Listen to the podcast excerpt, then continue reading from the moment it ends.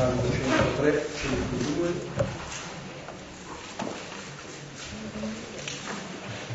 Preghiamo lentamente a cori alterni.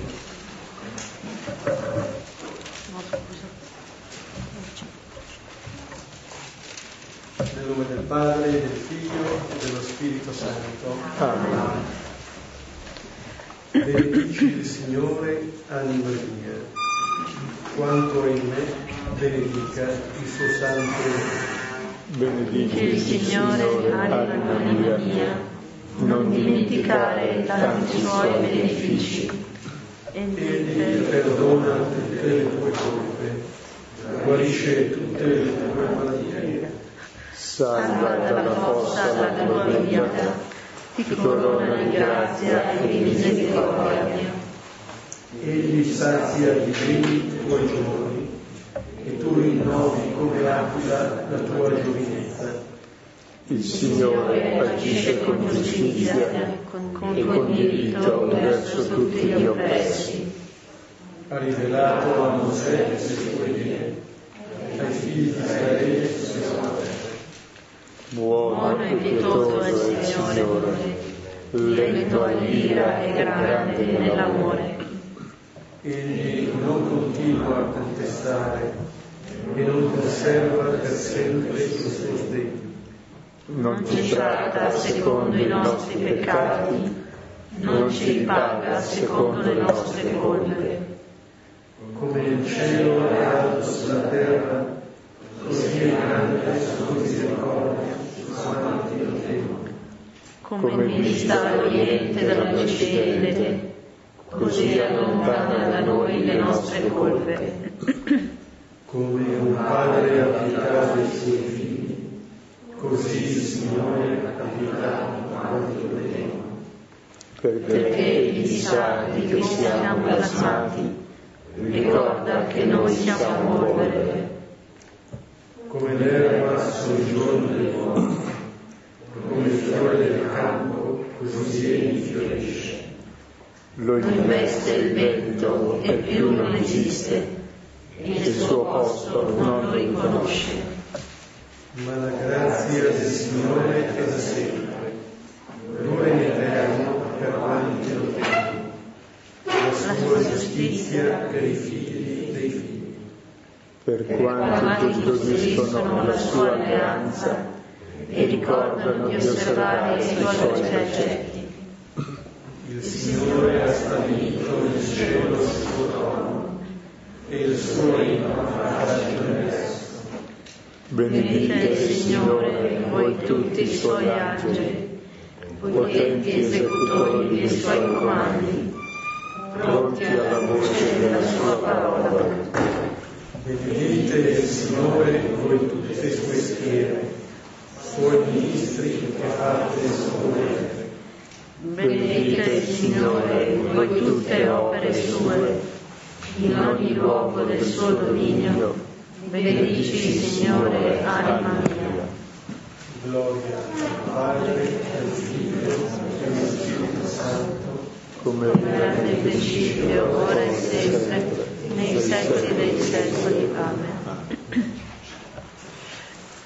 Salmo era chiuso da questa grande inclusione, benedici il Signore anima mia, un salmo di benedizione di lode per i benefici del Signore. E il primo beneficio di cui si ringrazia è il perdono. Egli perdona tutte le tue colpe. E poi quasi ad indicare che cosa significa questo perdono, si parla di guarigione da tutte le malattie, si parla di una vita salvata dalla morte, si parla di una vita continuamente nutrita, quotidianamente nutrita da parte del Signore. Questo è il motivo per cui si benedice il Signore, per questo perdono che Lui dà. E più avanti, quando si paragona la misericordia all'altezza del cielo sulla terra, alla distanza dall'Oriente, dal, dell'Oriente e dall'Occidente, Si dice che è grande la sua misericordia e così allontana da noi le nostre colpe.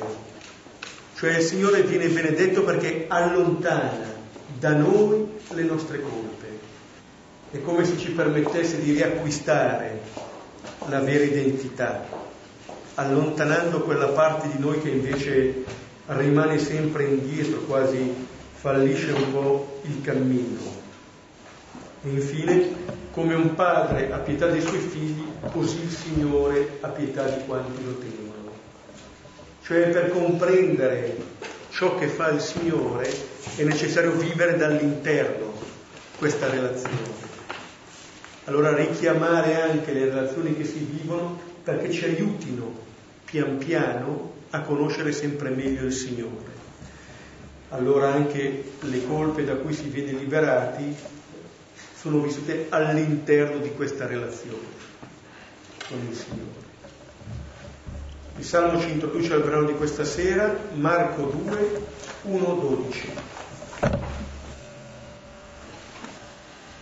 Vi faccio la sintesi del cammino fatto finora. Abbiamo finito finalmente il capitolo primo in tre mesi, che ha tracciato più o meno il programma di tutto il Vangelo, che comincia con le parole di Gesù che è finito il tempo, è giunto il momento, non c'è da aspettare il regno di Dio, c'è già. Basta che cambiamo modo di pensare e modo di camminare di vivere. Il regno c'è già, ma sta di qui, se mi giro, entro. E il regno di Dio è il grande desiderio dell'uomo, cioè quel mondo di giustizia, di libertà, di amore, quello che tutti sognano. C'è già, non è da aspettare chissà quando. Viene quando ti decidi. E quando decidi? Quando lui dice seguimi, tu cominci a seguirlo. La decisione è fatta coi piedi, che non è un'idea, ma segui. E se lo segui cosa capita? Che ascolti la sua parola. E se ascolti la sua parola, la prima cosa è che la parola svela il male che è in te, il quale si ribella perché vorrebbe resistere, ma la parola che ci dice la verità su di noi fa fuggire la menzogna, cioè l'esorcismo in fondo che ci chiude in noi stessi nell'egoismo, che il programma di tutto il Vangelo è liberarci da quella falsa immagine di noi e di Dio e degli altri che ci tiene schiavi della paura.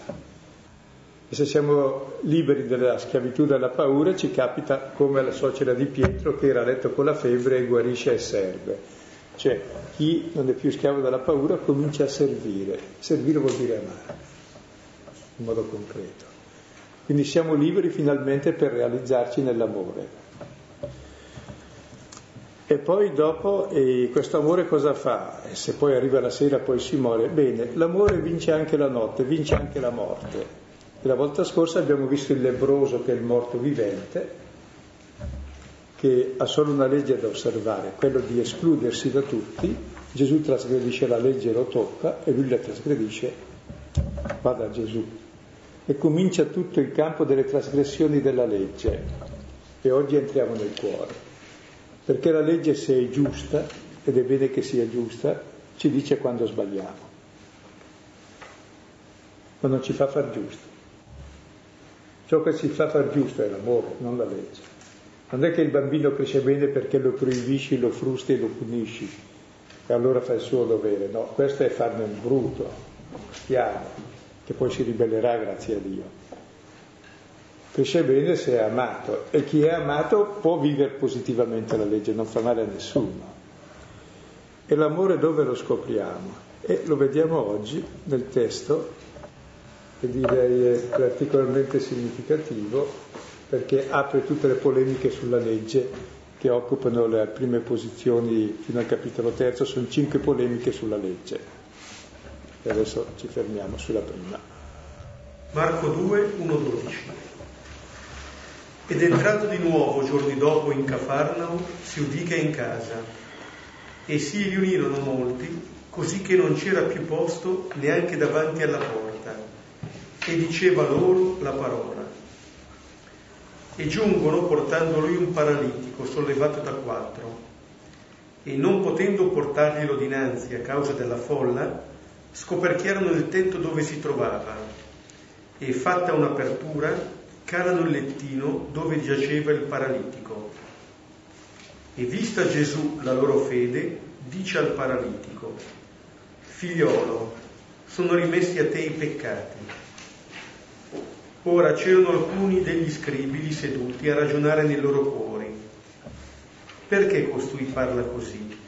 Bestemmia. Chi può rimettere i peccati se non il solo Dio? E subito, conosciuto Gesù nel suo spirito, che così ragionavano in se stessi, dice loro, perché ragionate nei vostri, perché così ragionate nei vostri cuori? Che cosa è più facile?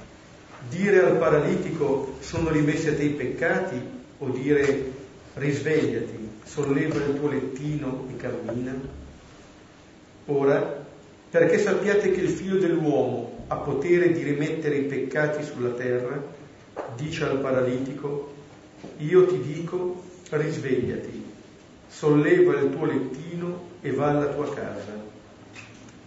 E fu risvegliato e subito, sollevato il lettino, uscì davanti a tutti, sì che rimasero meravigliati tutti e glorificavano Dio dicendo, così non abbiamo mai visto.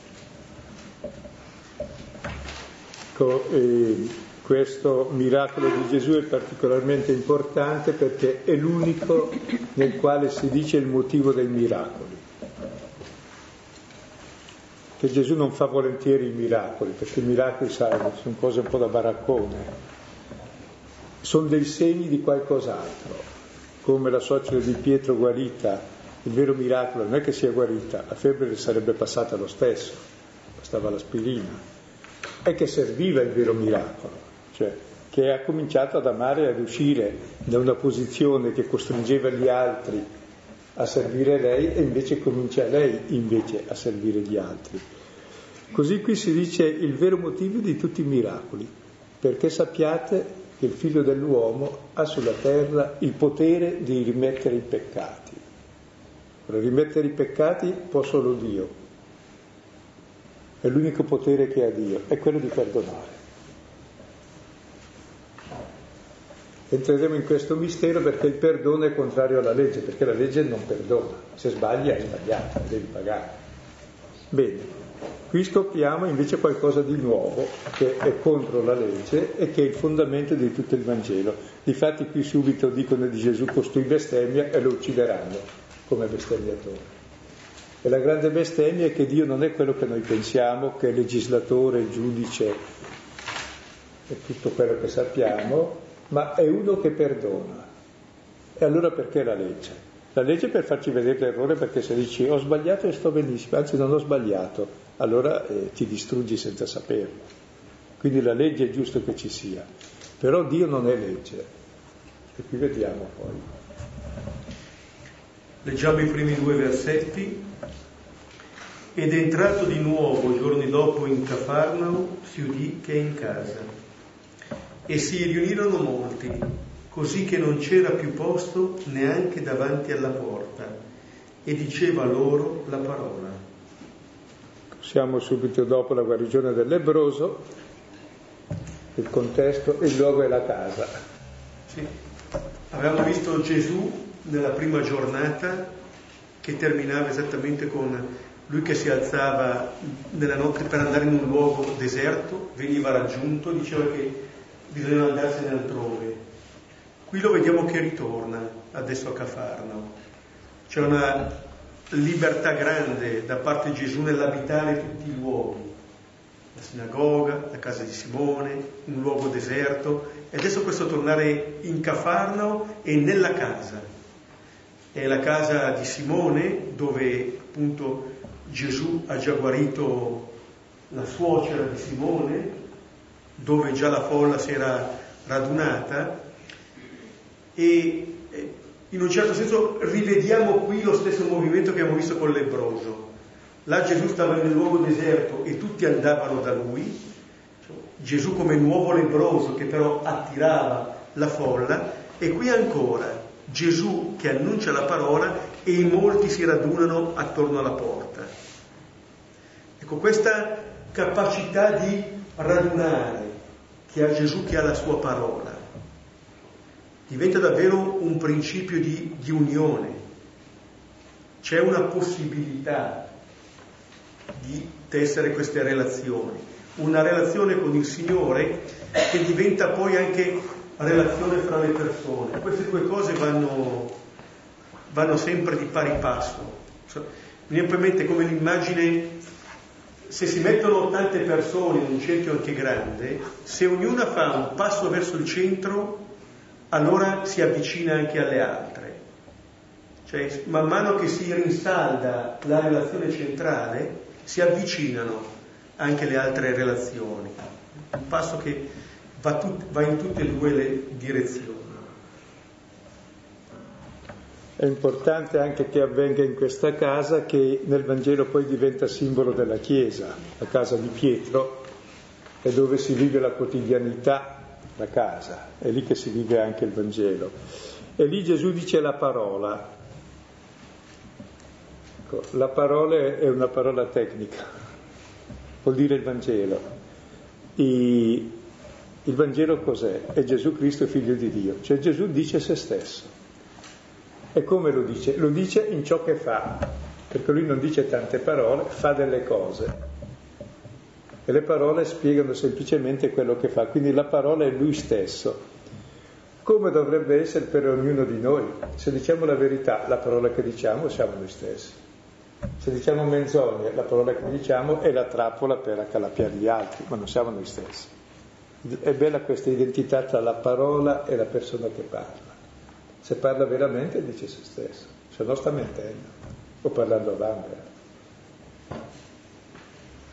Un po' quando si diceva nel primo capitolo che insegnava con autorità e non come gli scribi, proprio perché esattamente coincide con la parola che dice. E dall'altro dovrebbe essere così per tutti noi, cioè la nostra vita è testimonianza di quel che diciamo, perché se diciamo una cosa e facciamo il contrario, almeno chiediamo perdono, ecco, allora rientriamo ancora. L'importante è questa, che la parola sia la trasparenza di ciò che sei e di ciò che vivi, che è il principio del bene, la parola vera, è il principio di tutti i mali e la menzogna, sempre. Non ti puoi più fidare della persona, non c'è più una relazione vera, basta. E ogni relazione è solo per impadronirsi dell'altro, quindi per fregare l'altro, e quindi il principio tutte le liti, le lotte, i sospetti. È bello anche questa introduzione, tutti accordono perché finalmente sento la parola. E adesso vediamo la parola come è raccontata nel testo, dal fatto che viene. Versetti da 3 a 5. E giungono portando lui un paralitico sollevato da quattro e non potendo portarglielo dinanzi a causa della folla, scoperchiarono il tetto dove si trovava e fatta un'apertura, calano il lettino dove giaceva il paralitico. E vista Gesù la loro fede, dice al paralitico, figliolo, sono rimessi a te i peccati. Beh, mi portano un paralitico. Sì, portano da Gesù un paralitico, eh, quattro sono coloro che, che lo portano, quattro che si fanno carico di questa persona, svolgono questo eh, grande servizio di portare qualcuno da Gesù. Questo è il servizio più grande che possiamo fare, sia il servizio più grande che possiamo ricevere, quello di essere portati da Gesù, di far sì che avvenga questo incontro. Non si dice chi siano queste persone, conoscenti di questo paralitico, però ci dicono alcune cose, un, potremmo dire anche un, un modo con cui innanzitutto ci viene presentata la situazione della persona, che da sé non può muoversi, è una persona bloccata Ora questo è un blocco fisico che impedisce a questa persona di poter andare verso Gesù, ma diventa questa paralisi una paralisi che può evocare altre forme di blocchi, in cui vediamo che non riusciamo a camminare, non riusciamo cioè a essere, a fare quelle cose che in genere dovremmo riuscire a fare E ci sono queste quattro persone, questi sono quattro erano anche i primi chiamati, quattro sono gli evangelisti, quattro i punti cardinali. Ci sono tanti modi con cui noi possiamo giungere lì. E soprattutto ci sono persone o anche eventi che ci aiutano, che ci sollevano e ci portano fin da Gesù. In un certo senso il servizio che fanno queste quattro persone, come dire, non c'è paralisi per quanto grande che mi possa impedire di andare da Gesù. Perché a volte ci può essere anche il rischio quasi di crogiolarsi nei propri blocchi, quasi compiangersi nelle cose che non possiamo fare, ma in un certo senso è come se fosse ancora una volta come la febbre della suocera di Simone che rende gli altri in un certo senso schiavi, li fa ruotare attorno a me e mi fa quasi vivere quella, quella situazione da privilegiato. Gli altri in fondo girano intorno a me stesso. Questi rompono il gioco, lo prendono e lo portano fuori, lo portano da Gesù. È bello anche pensare che tutte le cose buone che ci sono capitate nella vita, perché ce le hanno fatte gli altri. L'incontro è sempre l'altro. Tutto ciò che abbiamo l'abbiamo ricevuto. E quindi davvero c'è tutta una storia positiva che ci porta all'incontro, ci porta alla vita. Tutto. E poi questo, questo paralitico che l'uomo di sua natura cammina perché eh, ha una meta da raggiungere. L'uomo non è ciò che, è ciò che diventa, deve camminare. C'è qualcosa che lo blocca invece, le sue paure che gli impedisce di camminare, lo chiude in se stesso e il vero male è questa chiusura interiore che si chiama paralisi, cioè peccato, la vera paralisi. Questa paura che ti blocca, ti impedisce di camminare dentro. Sei lì che ti macini dentro tutti i tuoi fallimenti e sei sempre lì e dici sarà sempre così, io non ne esco più, io sono fatto così, io sono fallito e peccato vuol dire fallimento, cioè quando tu tiri una freccia e non raggiungi il bersaglio dici hai fallito il segno, peccato è l'uomo che fallisce il bersaglio, cioè voleva andare da una parte e invece si trova da un'altra, l'uomo fallito. E questi fallimenti ci legano, e questi fallimenti eh, ci danno una paura tale che ci blocca e ci dà una sfiducia assoluta per cui diciamo non sarà mai così.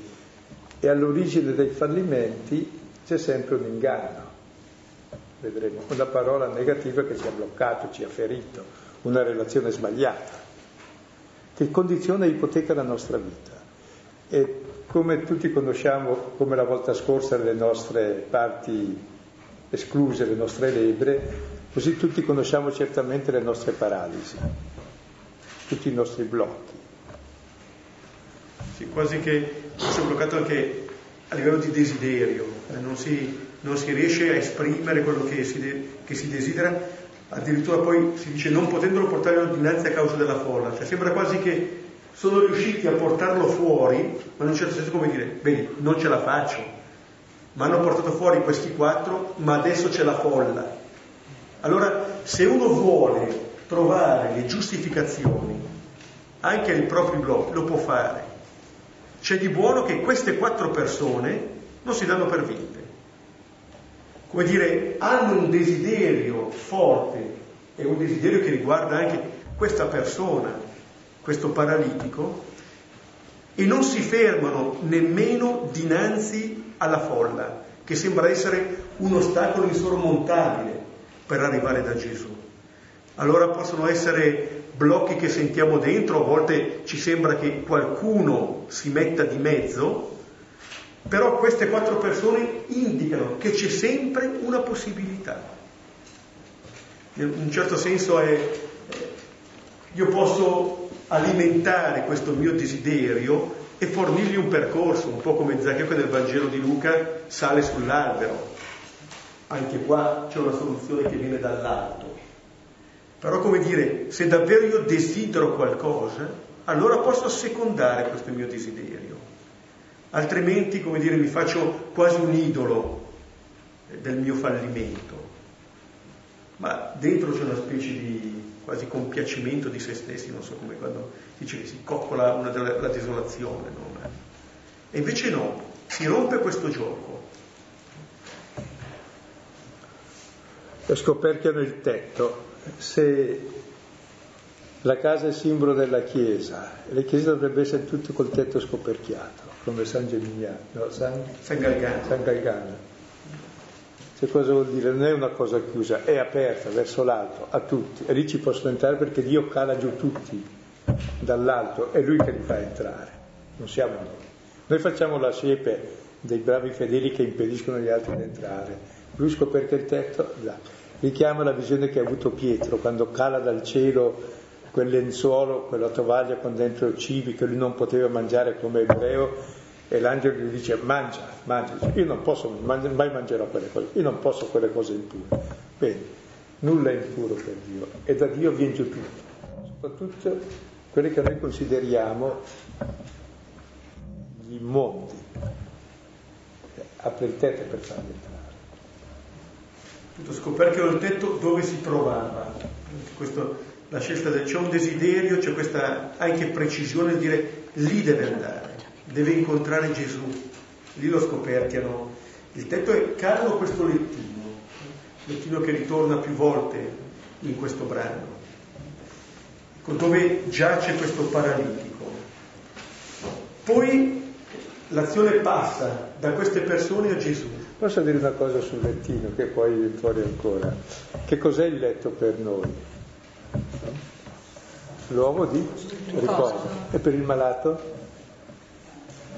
Il contrario, è il luogo di condanna. È simbolo della legge che per chi ama la osserva e ci riposa, per chi invece è chiuso nei suoi fallimenti è, è il luogo di condanna.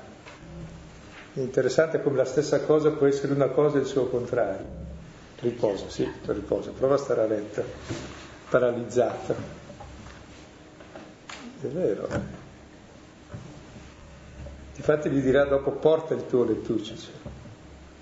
Prima il lettuccio portava lui, che era la sua prigione, che era la legge che lui non osservava, ora se uno è libero del male e ama, può, può portare la legge, cioè la, la vive. Non ammazza nessuno chi ama, non fa del male a nessuno. Poi la, l'azione passa a Gesù che per prima cosa vede la loro fede, vista Gesù la loro fede. C'è un aspetto che agli occhi di Gesù è visibile, in genere non è che uno veda la fede, ma potremmo dire in ciò che fanno queste persone, Gesù vede la fede di queste persone. È uno sguardo che, che va nel profondo ed è interessante che in un certo senso, prima ancora di dire di vedere il paralitico, Gesù vede la fede di queste quattro persone che l'hanno, che l'hanno portato lì. E grazie a questa loro fede Gesù dice qualcosa al paralitico, avvia questo dialogo. Con queste parole, figliolo, sono rimessi a dei peccati. In un certo senso qui c'è il più grande dei miracoli che potremmo dire di Gesù, ma in un certo senso uno si potrebbe chiedere, ma quei quattro, perché hanno portato quel paralitico da Gesù? Che cosa si aspettavano di ricevere da Gesù portandogli quel paralitico? Ecco, prima ancora di dire le cose, Gesù si rivolge, comincia, avvia una relazione con questa persona con quel termine figliolo, Gesù comincia questa relazione. Vedete, non è mai una, qualcosa che Gesù fa. Certo, fa qualcosa Gesù, ma sempre all'interno di una relazione con le persone. E chiamandolo così, come, come quando una madre chiama il figlio, cioè si, c'è qualcuno che sta per essere rigenerato alla vita, in quel caso lì. Questo è il punto da cui Gesù guarda. E quello che gli dice sembra forse sorprendere lui e gli uditori. Non ero venuto per quello, scusa. Delusione della forma. Tra l'altro la parola magari spendiamo ancora una parola sul rimettere il peccato, no? perché è una parola scomoda oggi la parola peccato, perché noi viviamo dei sensi di colpa enormi, viviamo nelle colpe, cioè pensiamo che siamo fatti così, non possiamo farti così, al massimo impariamo a gestire con lo psicologo, se è possibile, le colpe. Il peccato non è la colpa, la colpa è il mio superio che non è soddisfatto di sé. Il peccato invece è la relazione con l'altro che ho rotto. Spiego. Differenza tra colpa e peccato. Se una donna annaffia un vaso di fiori e lo muove sul davanzale e cade in testa un pessante, cosa direbbe quella donna? La prima cosa, cosa ho fatto, no? Si sente in colpa. Dice, oddio mio, cosa ho combinato? E le conseguenze che ci saranno per me adesso. Se per caso c'era sotto suo figlio, cosa dice? Cosa ho fatto oppure cosa si è fatto? Mm? Cosa si è fatto? Perché gli interessa il figlio. Ecco, la differenza tra il senso di colpa e il senso del peccato è che il senso di colpa è per te, per il tuo superio, e non ne esci mai. Il peccato è la relazione con l'altro, l'altro mi vuol bene gli ho fatto del male e adesso vediamo cosa si può fare. Il peccato conosce perdono, la colpa solo espiazione. Come se il senso di colpa ci tenesse sempre legati a noi stessi, a quello che siamo stati in genere e non abbiamo corrisposto all'immagine che magari ci eravamo fatti e ci tiene sempre verso il passato, ma non ci apre all'altro, cosa che invece eh, il peccato può, e il perdono può fare. Questa è la, eh, diciamo, è la diversa prospettiva. Addirittura si usa dire alcune cose non me le perdono. Non siamo chiamati a perdonarci le cose. Non posso perdonarle. Cambia molto, ma questo, come dire, ci chiude sempre nel nostro passato. In questo eh, vedremo che gli incontri che Gesù fa con le persone, a Gesù interessa il futuro delle persone, non il passato di quelle persone. Lo conoscono anche loro il passato. Quello che a volte non si conosce è la possibilità di futuro che uno può avere e che, e che è presente qui in queste parole di Gesù. E il perdono può venire solo dall'altro, sempre. Io mi posso solo punire o giustificare che è peggio. Mentre il perdono, l'amore è dono, perdono vorrebbe dire superdono. Cioè uno che anche se sbaglio gli faccio del male, lui mi vuol bene ancora di più perché dice eh, non hai capito che ti volevo bene, non hai capito il bene ancora. Ed è davanti al perdono, davanti all'amore che uno riconosce l'errore e ne può uscire. Anzi, addirittura nel perdono conosco chi è Dio. Dio è amore gratuito e non è il giudice, non è la legge, è uno che perdona, contrario della legge. E conosco anche me, io non sono suddito della legge, schiavo, io sono suo figlio, amato e allora posso sempre riscattarli, è l'amore che ci riscatta, non la legge che punisce. Questo anche nell'educazione è importantissimo. Questo mi sembra il punto fondamentale, no? che il peccato, questa parola diventa il luogo in cui io conosco pienamente chi è il Signore. Perché in un certo senso se noi guardiamo questo paralitico diciamo ha tutti i motivi per essere portato da Gesù, per andare da Gesù. Se lo guardiamo con, con l'ottica del peccato potremmo dire, eh no, il peccato apparentemente sembra qualcosa che mi allontana da Gesù, e invece no. Proprio quello diventa il motivo di un mio avvicinamento con Gesù. Lì conosco veramente che è il Signore, come diceva un po' anche il Salmo. Cioè quella cosa che mi sembra essere ciò che più mi allontana dal Signore può diventare il luogo di conoscenza vera della misericordia del Signore. Anzi, addirittura, certamente nessun giusto conosce il Signore. Prima di tutto perché c'è nessuno giusto. Quindi è uno che si autogiustifica. Secondo, non conosco il Signore nella mia giustizia. La mia giustizia conosco la mia bravura, a volte sono bravino. Gli altri invece valgono niente.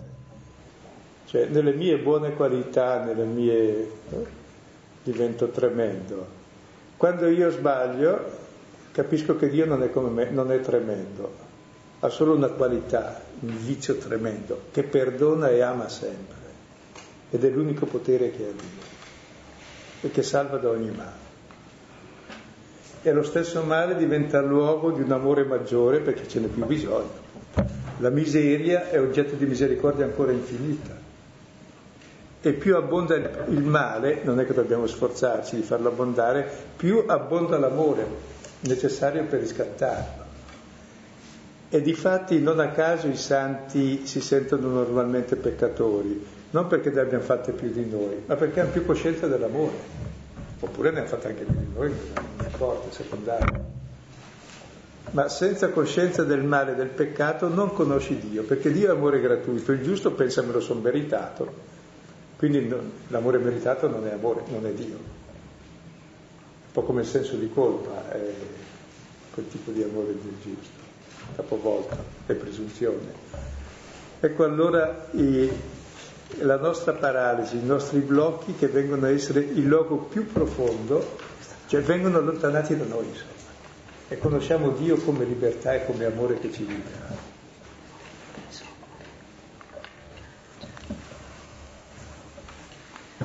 Guardiamo ora i versetti da 6 a 9. Ora c'erano alcuni degli scribi seduti a ragionare nei loro cuori. Perché costui parla così? Bestemmia. Chi può rimettere i peccati se non il solo Dio? E subito, conosciuto Gesù nel suo spirito che così ragionavano in se stessi, dice loro, perché così ragionate nei vostri cuori? Che cosa è più facile? Dire al paralitico sono rimessi a te i peccati o dire risvegliati, solleva il tuo lettino e cammina? Allora questi scribi lì seduti, l'altro paralizzato. Sì. Sembra appunto che questa immagine eh, degli scribi dica, faccia vedere l'altra paralisi, forse quella più pericolosa perché non è arrivata la consapevolezza. Paralizzati nella legge, paralis- paralizzati c'è nella presunta giustizia. C'è questa paralisi che sembra eh, venire da, da persone che sono nel giusto, in realtà sono nell'errore e non si accorgono di esserlo. Tanto che si dice poi ragionano nel loro cuore. Non c'è l'apertura, non c'è nessun tipo di dialogo da parte loro, c'è un giudizio come dire, uno dei campanelli di allarme, che forse non siamo sulla via giusta, eh, è quando scatta il giudizio nei confronti di altri. Questo è già un, un campanello, il giudizio nei confronti di altri perché uno può sentire nel, nel giusto. E si chiede perché costui parla così. Ed è bello no, che non parlano, eh c'è la parola servirebbe per comunicare agli altri, invece gli altri parlano per desperlì, cioè sono matti, non si accorgono, cioè parlano per sé. Infatti sono chiamati dialoghismi, cioè eh, parlano dentro ma non tra tra gli altri, si parlano a se stessi, si parlano addosso insomma. Cioè la parola che non serve come comunicazione con l'altro, ma solo come critica dell'altro e la tieni per te e poi troverai l'occasione per tirarla fuori come freccia o, o per ammazzarlo anche dopo, se deciderà. Ma ogni ragionamento contorto che ti tieni dentro per te è sempre contro l'altro, prova a pensarci. E non, lo, non osi comunicarlo, se non quando hai, sei sicuro di poterlo azzerare, cioè uccidere in fondo in un modo o in un altro. E tra questi pensieri emerge anche l'accusa grande nei confronti di Gesù, bestemmia. Allora, la parola del perdono pronunciata da Gesù diventa per queste persone, nei loro pensieri, la bestemmia. Sarà la stessa accusa che porterà Gesù sulla croce costui bestemmia. Cioè sembra che la parola di Gesù vada contro Dio. Come dire, è impossibile perdonare. Allora dice, chi può rimettere i peccati se non il solo Dio? Bene. Allora si tratta di rendersi coscienti di quello che, di quello che sta avvenendo. Però cosa c'è in questo giudizio? Cosa dire sappiamo noi chi è?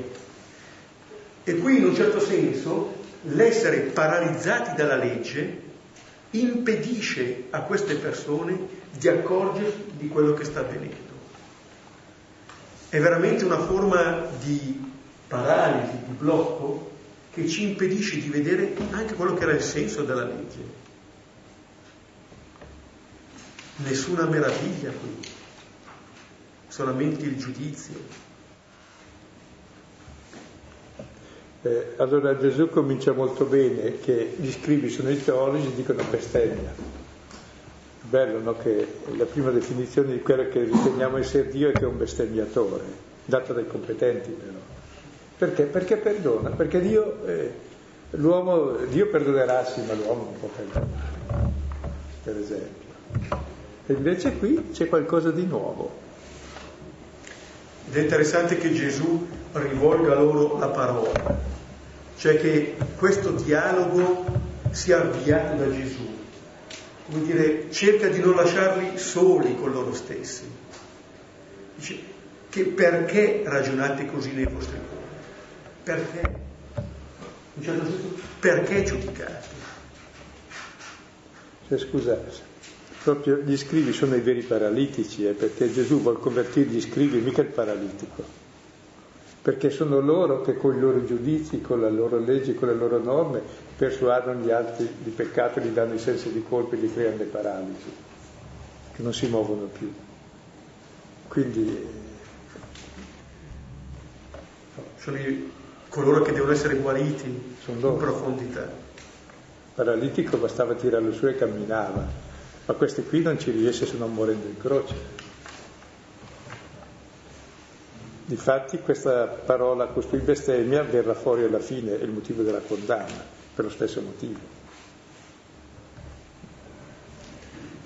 E anche la domanda che fa, che cosa è più facile, dire al paralitico, beh, sono tutte e due le cose che Gesù propone, sono impossibili agli uomini, in un certo senso.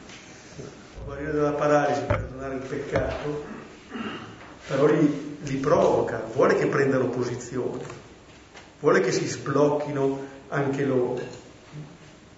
Questa è la domanda di Gesù. Vediamo gli ultimi versetti, da 10 a 12. Ora, perché sappiate che il figlio dell'uomo ha potere di rimettere i peccati sulla terra, dice al paralitico, io ti dico, risvegliati, solleva il tuo lettino e va alla tua casa. E fu risvegliato e subito sollevato il lettino uscì davanti a tutti, sì che rimasero meravigliati tutti e glorificavano Dio dicendo, così non abbiamo mai visto. Ecco, qui è la prima e unica volta che Gesù dice il motivo del miracolo e ogni miracolo ha solo questo senso, perché sappiate questa cosa, che il figlio dell'uomo ha potere di rimettere i peccati sulla terra. Il figlio dell'uomo è la prima volta che esce nel Vangelo ed è l'unico nome che Gesù dà di sé, si chiama figlio dell'uomo.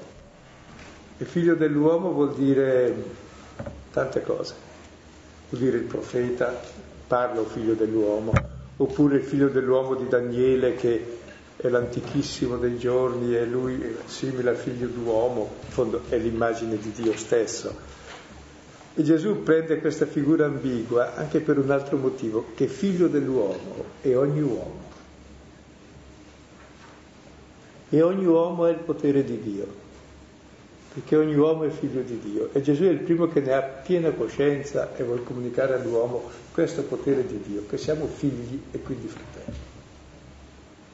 Ed è questa la coscienza che ti dà la tua identità di uomo, che ti fa tornare a casa, Adamo era fuggito da casa, la casa è il padre, è chi ti ama.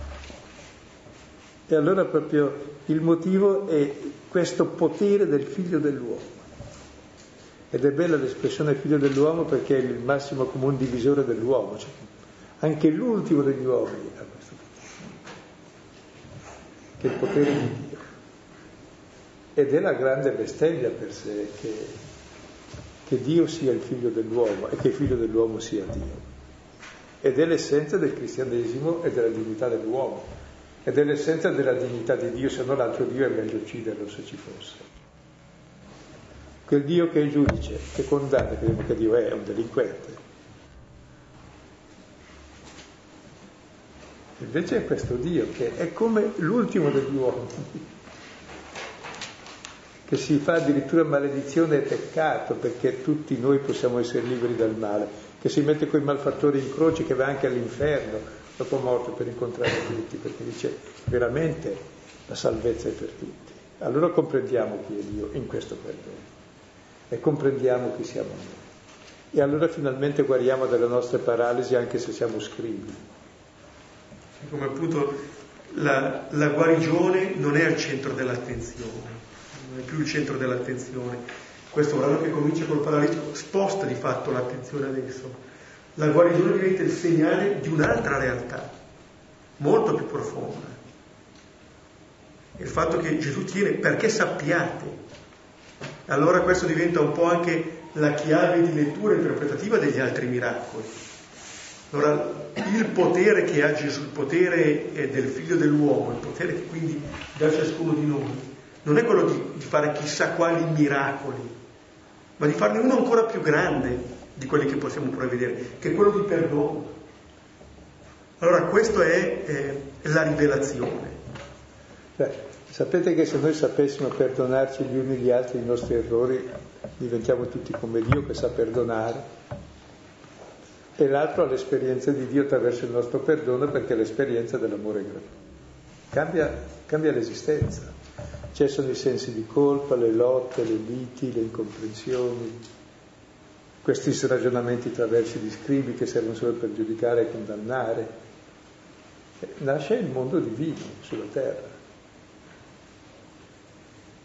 Ed è il grande dono che ci vuole fare il Vangelo, in fondo la libertà dell'uomo, di ogni uomo, che è davvero figlio di Dio,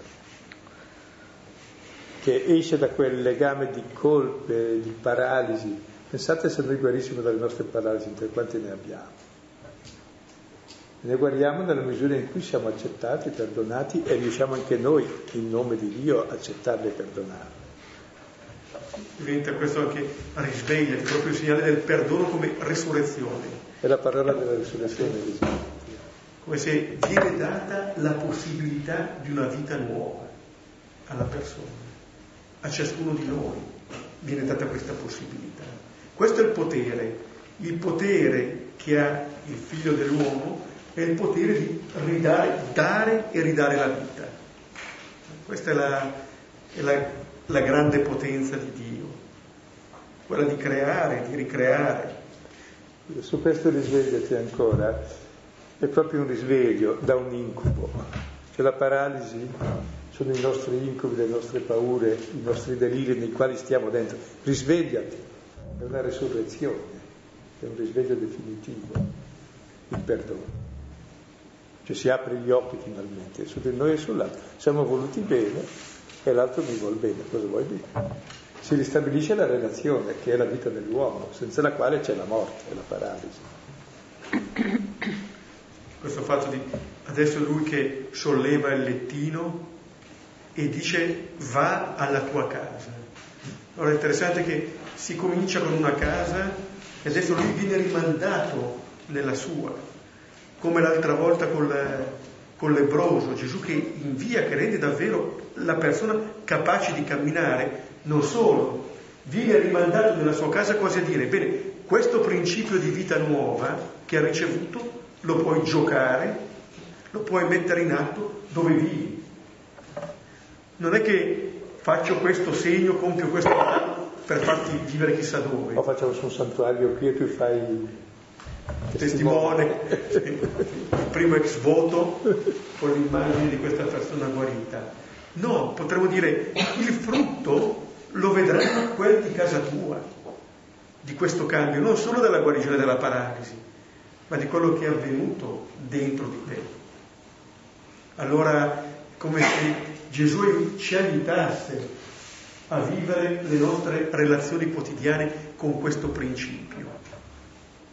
E tra l'altro la nostra casa o il nostro inferno, oppure il limbo, oppure il purgatorio, oppure il paradiso, o un po' tutto insieme, ma è dove viviamo le relazioni più strette e quindi anche le più conflittuali, tutto sommato.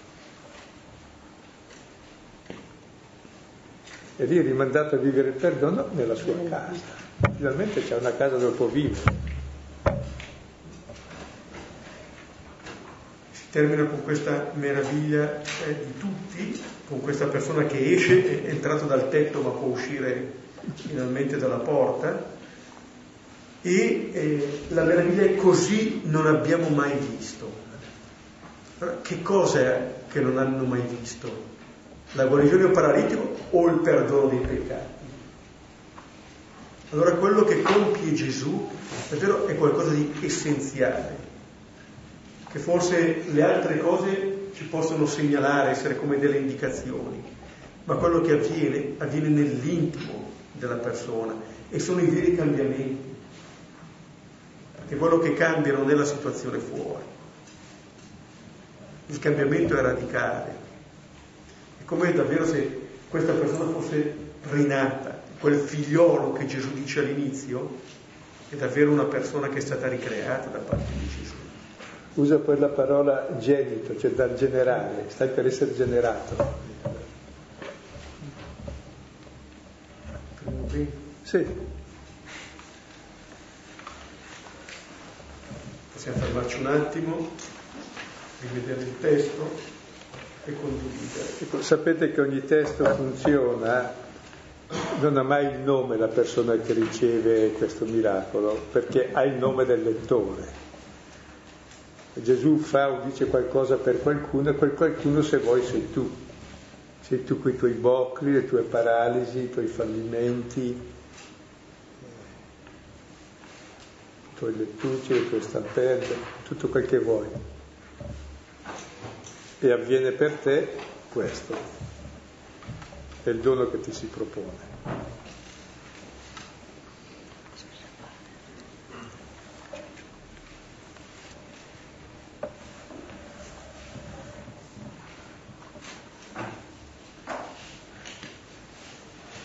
Stasera avvio anch'io la condivisione perché questo testo è da 40 anni che ci sta su 50, non lo so quanti, mi ha colpito una cosa in modo formidabile, che cioè la paralisi degli scrivi, che hanno tutti quei ragionamenti che non dicono, tutti pensano la stessa cosa, contro gli altri. Ognuno la pensa per sé e la rimena, perché parla così, bestemmia, tipo del peccato, sono Dio solo, e avanti, sono quei pensieri che ci occupano e ci paralizzano dentro, diventano le nostre ossessioni che sono condanne degli altri, ma l'altro pensa così, ma lui fa così, ma quello sbaglio, e alla fine ci sentiamo tutti sbagliati anche noi, che se poi ti viene in mente di notte queste cose arriva subito il mattino, anzi arriva il mattino sei ancora sveglio, c'è tutto queste, questo menarsela dentro, che è la vera paralisi, c'è tutto un mulino che macina a vuoto dentro e tu stai lì immobile e non riesci più a, a schiodare mi sembra la vera paralisi interiore, non so se vi capita. Sì. Sai, c'è questo parlarsi dentro, no? Parlarsi addosso. Sì, è, è, la vera non, è, non era più facile dirgli direttamente. No.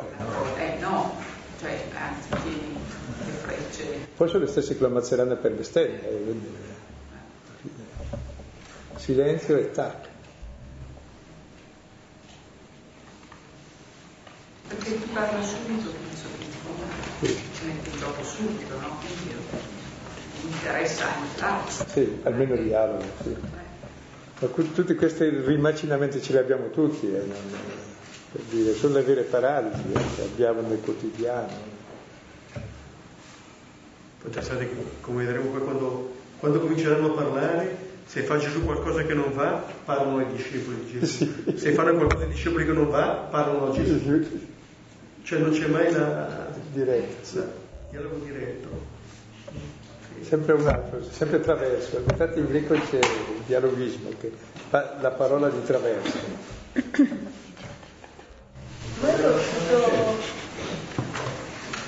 ho capito questa cosa di fare il senza di forza. Perché secondo me è vero che ci può essere un senso evolutivo della vita che tutto sommato fa sì che anche i tuoi sbagli facciano parte di un'evoluzione, no? qui uno non è che si deve fustigare, però è anche vero che il senso di giustizia che abbiamo ognuno di noi, perlomeno con, noi stessi, in qualche modo ci sembra giusto il fatto che se uno fa una grande stupidata in qualche maniera compensi, no? la compensazione. Quindi io lo capisco il vostro discorso razionalmente, però devo dire che è quasi innato, no? Cioè, non, non lo vedo legato alla nostra eh, eh, educazione, intanto dite, eh no, sì, perché quando eravamo all'oratorio da piccolini ci dicevano, mm. ma lo, lo, vedo legato più a un senso di giustizia più profondo. umano, sì. sì ma è quello l'avere giustizia o qualcos'altro? Di questo non lo so, però so Ho sbagliato pago, se pago pretendo, quindi lo continuo. Non so, è perché non è che il pagare, cioè ristabilire relazione è diverso dal pagare. Chiaro c'è da, c'è da rimediare al male, eccetera, ma non è il pagare. No, però è come Faccio un esempio, come se uno dice una parola di troppo e magari quando l'ha detta poi fa un attimo di silenzio. Ah, questo è giusto, questa è la coscienza del male, questa fa bene, ma non è il senso di colpa. E non è facile però discernere tra uno e l'altro, eh? Eh, si scivola facilmente in sensi di colpa, ma è importante che, che uno abbia la coscienza del male, certo che si sta male e fa bene star male per il male.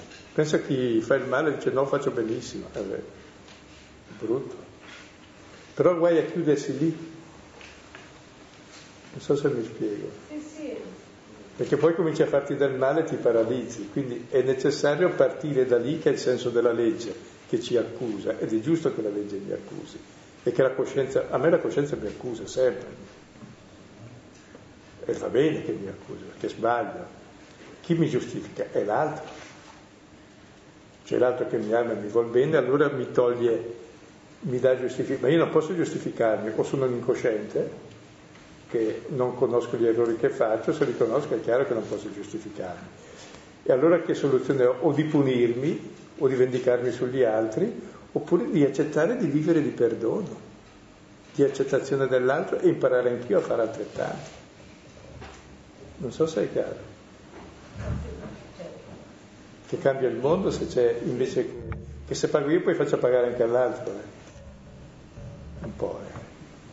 Eh. Invece c'è questo perdono reciproco che cambia davvero le relazioni, anche con se stessi.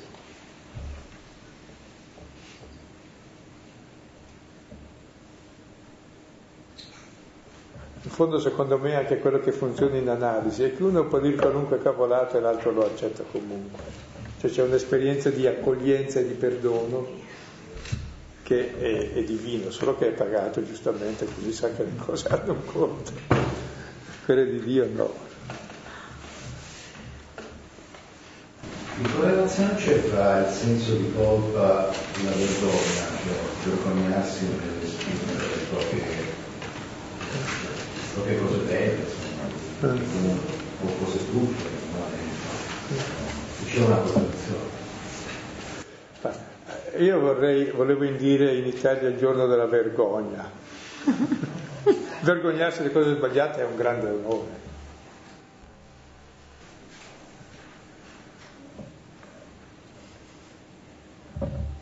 È il grande onore dell'uomo vergognarsi del male che si fa e chiedere perdono. Vuol dire che è uno che ha coscienza e che ha coscienza del bene. È l'unico animale che sa ricredersi, se no è una bestia. Ecco. Dopo però c'è quel senso di vergogna che ti frustra e ti, che, un, che ti macina dentro, allora è sbagliato. Ecco. Però il principio di vergognarmi delle cose sbagliate, di sentire che la coscienza mi rimorde per il male che faccio, è la mia dignità. È il principio per ricredermi e per sperimentare anche il perdono, se no che perdono c'è, se ho fatto bene, perché noi cerchiamo o di eliminare il perdono o di eliminare eh, la coscienza che mi rimprovera, no? Ci vuole tutte e due. Se ho fatto male è giusto che mi accorga. E poi posso sperimentare il perdono. Ci ho fatto nulla di male che perdono c'è.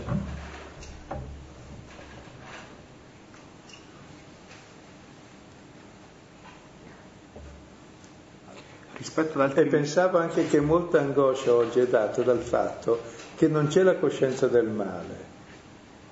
Per cui te la prendi con te perché sperimenti un vuoto, un'insensatezza, sai, è come andare contro un muro morbido se uno è duro e resistente sbatti la testa e cerchi la porta, se è morbido e cede resti sempre lì bloccato nel vuoto e dice come mai, come mai? Per cui anche la coscienza del male dà struttura all'uomo, se no non è uomo. E però se si ferma lì diventa colpa. E allora c'è il passo ulteriore. Scusi. Rispetto ad altri miracoli mi sembra che dove spesso Gesù dice la tua fede che ti ha salvato, questa volta sembra che sia la fede dei quattro barellieri che salvi il paralitico. Mm.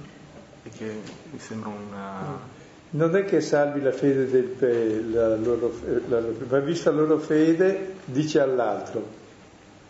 Cioè eh, la loro fede ha, l'ha portata da Gesù e poi fa l'esperienza lui stesso del perdono diretta. Cioè è sempre un altro che mi porta, non ho inventata io la vita, però faccio io esperienza diretta della vita e della relazione. Non so se mi spiego. Anche a me è questo passo, perché eh, sono convinta che davvero, cioè a volte succedono delle cose che solo se un altro ci crede fortemente quella persona riesce poi a farci. Insomma. Io penso di aver fatto esperienza diretta per dire quando mi sono laureata, certo ho studiato lì, ma se non c'era un'altra persona che in quel momento così disastrato credeva fortemente che io ce l'avrei fatta, io sono sicura che non ce l'avrei fatta. E quindi questa è una cosa che mm. mi arriva da un altro, insomma, non è, non è tutta, non mi sono fatta da sola. Mm. L'idea proprio che non è così. E questo mi fa pensare che anche quando a volte si fa tipo del volontariato, così in situazioni disperate che ti sembra che non ne valga mai la pena, invece bisogna crederci tanto a quel che si fa e, e forse si riesce a ottenere anche dei risultati davvero, cioè si riesce... Ma scusa, quel che tu dici è così importante che la fiducia è sempre l'altro che ce la dà. Se nessuno mi ha dato fiducia, non ho nessuna fiducia in me. Se nessuno mi ha amato, io mi detesto. Cioè tutto ciò che siamo ci viene dall'altro. E poi siamo capaci di darlo. La nostra identità ci viene dall'altro.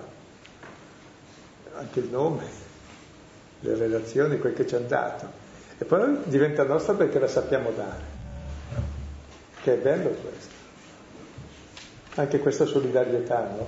non solo nel male, nella mafia o nelle stupidaggini, ma anche nel bene.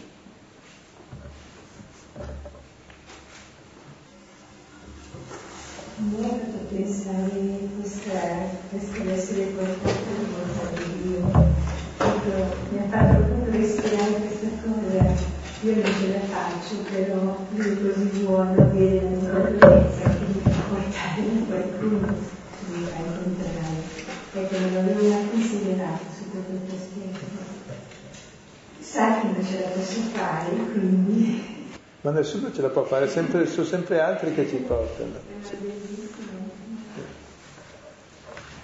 mi è permesso, c'è questo film Uomini di Dio sui monaci trappisti.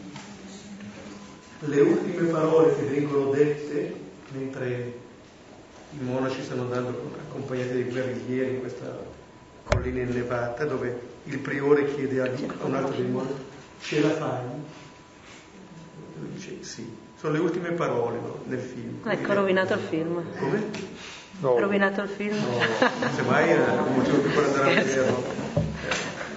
Allora, questo mi sembra la... già che li ammazzano. Lo sapete da 14 anni come è andata a finire. Però è interessante questa lettura, cioè che l'altro che sta portando e chiede, proprio perché non... ma a nessuno chiede, perché altrimenti riteniamo che la perfezione sia ancora come quella che, che riteniamo essere noi, la perfezione, quella che ritengono essere gli scrivi. Invece cambia radicalmente la, la prospettiva. C'è proprio questa solidarietà dei quattro e di Gesù, la folla che siamo noi e poi gli scrivi al centro che rappresentano noi paralizzati che dovremmo diventare come quattro, come struttura del gioco. No? Scusi, me l'ha fatto due, due cose. Il peccato non è la colpa la mancata relazione con l'altro che ha interrotto. Sì. E la colpa invece la sottomissione al proprio superiore non esce mai. Allora sostanzialmente si può dire che nel primo caso è una mancanza verso gli altri, no? È, è prevalentemente allora, una mancanza verso gli altri e nel secondo è prevalentemente una mancanza verso di me, no? nel senso che il, eh, nel primo caso io rompo una relazione verso gli altri, la seconda io non riesco a vincere il mio superiore. E a questo punto il perdono sia sostanzialmente si possa vedere come un, un peccato duplice, duplice, non peccato, una colpa duplice, nel senso che se non perdono, la mancanza di perdono, sono nella questa logica, commetto un peccato perché di fatto rompo una relazione o la, la, rompo un legame e nel contempo non vinco me stesso. Per cui eh, la, il mancato perdono è, è, duplice la mia manchevolezza e verso gli altri e, e verso, verso me stesso. stesso. Sì, sì, sì. Può essere così. Sì, perché io poi amo gli altri come me stesso. Perché vuol dire che se non amo gli altri non amo neanche me e se non amo me neanche gli altri. Mm. Però questo circolo che è infernale per sé è rotto sempre dall'altro, perché l'altro vi accetta lo stesso. Per questo è importante anche l'educazione dei figli, l'accettazione, non la critica se sbagliano, se no gli, gli nuoci moltissimo. Viviamo tutti se ci danno fiducia. Dio quando ha fatto l'uomo, io ero... Era presente era molto credente nell'uomo, io, sì, tan grande fede nell'uomo. Quando ero piccolo più o meno leggevo la Genesi, poi sono fermato lì, vide che era buono, diceva di tutte le cose. E io ho detto, però adesso quando arriva l'uomo non dirà che è buono, perché non me l'aspettavo. Vide che era molto buono. Come? Cioè, sapendo ciò che siamo, dice che siamo molto buoni. Eh sì. Mette subito all'inizio non buoni, molto buoni, le ho fatte io, sono miei figli. Se qualcuno ha sbagliato sono io, quindi chiedo scusa, ma c'è una fede infinita di Dio nell'uomo. Si è messo nelle mani degli uomini. Prima ho preferito quelle della donna che l'hanno trattato un po' meglio?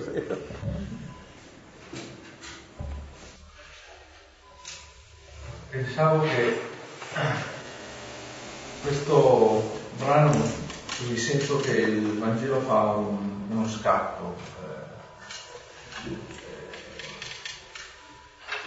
e mi è venuto in mente questo pensiero immaginando come Gesù eh, stava alla fine di questo, di questo brano. Per la prima volta vede che il suo sguardo è veramente diverso dallo sguardo. Lui fa la cosa che ritiene importante, no, fa, fa la cosa che ritiene essenziale. E fa anche pensare perché vuol dire che si può avere un buon rapporto col Signore eh, sdraiati, paralizzati su un lettino e, e noi non lo vediamo non lo vediamo e poi ci esaltiamo quando vediamo il gioco di prestigio. E così io pensavo come si sarà sentito. E così ho sentito un po' questa, questa tristezza che probabilmente aveva. E lui sa di essere portatore della salvezza per gli uomini e però noi non lo capiamo. E mi ha un po' commosso. Dopo questo salto, sembra che il Vangelo vi faccia davvero un, uno scatto in avanti.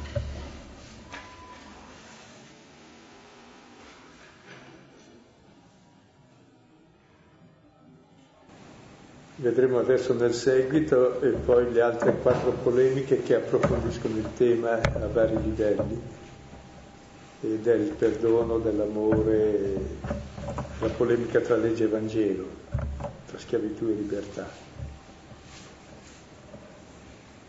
Alla fine l'ultima polemica sblocca la mano e allora decidono di uccidere. Quindi subito dall'inizio. Quindi con bestemmia e poi tra poche righe dicono questo lo ammazziamo. E si accordano il potere religioso e anche quello civile insieme che erano nemici tra loro, che non si può vivere così. Come se nella guarigione del leproso, al termine, Gesù era il leproso. Nella guarigione del paralitico, invece c'è Gesù in croce. Eh sì, lo, gli inchiodano i piedi sulla croce. È il paralitico, come dire si fa lui il maledetto della legge, bestemmiatore. Ed è bello avere un Dio qui.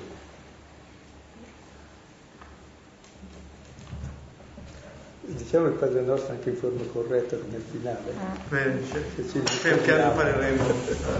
Che si dice non abbandonarci nella tentazione.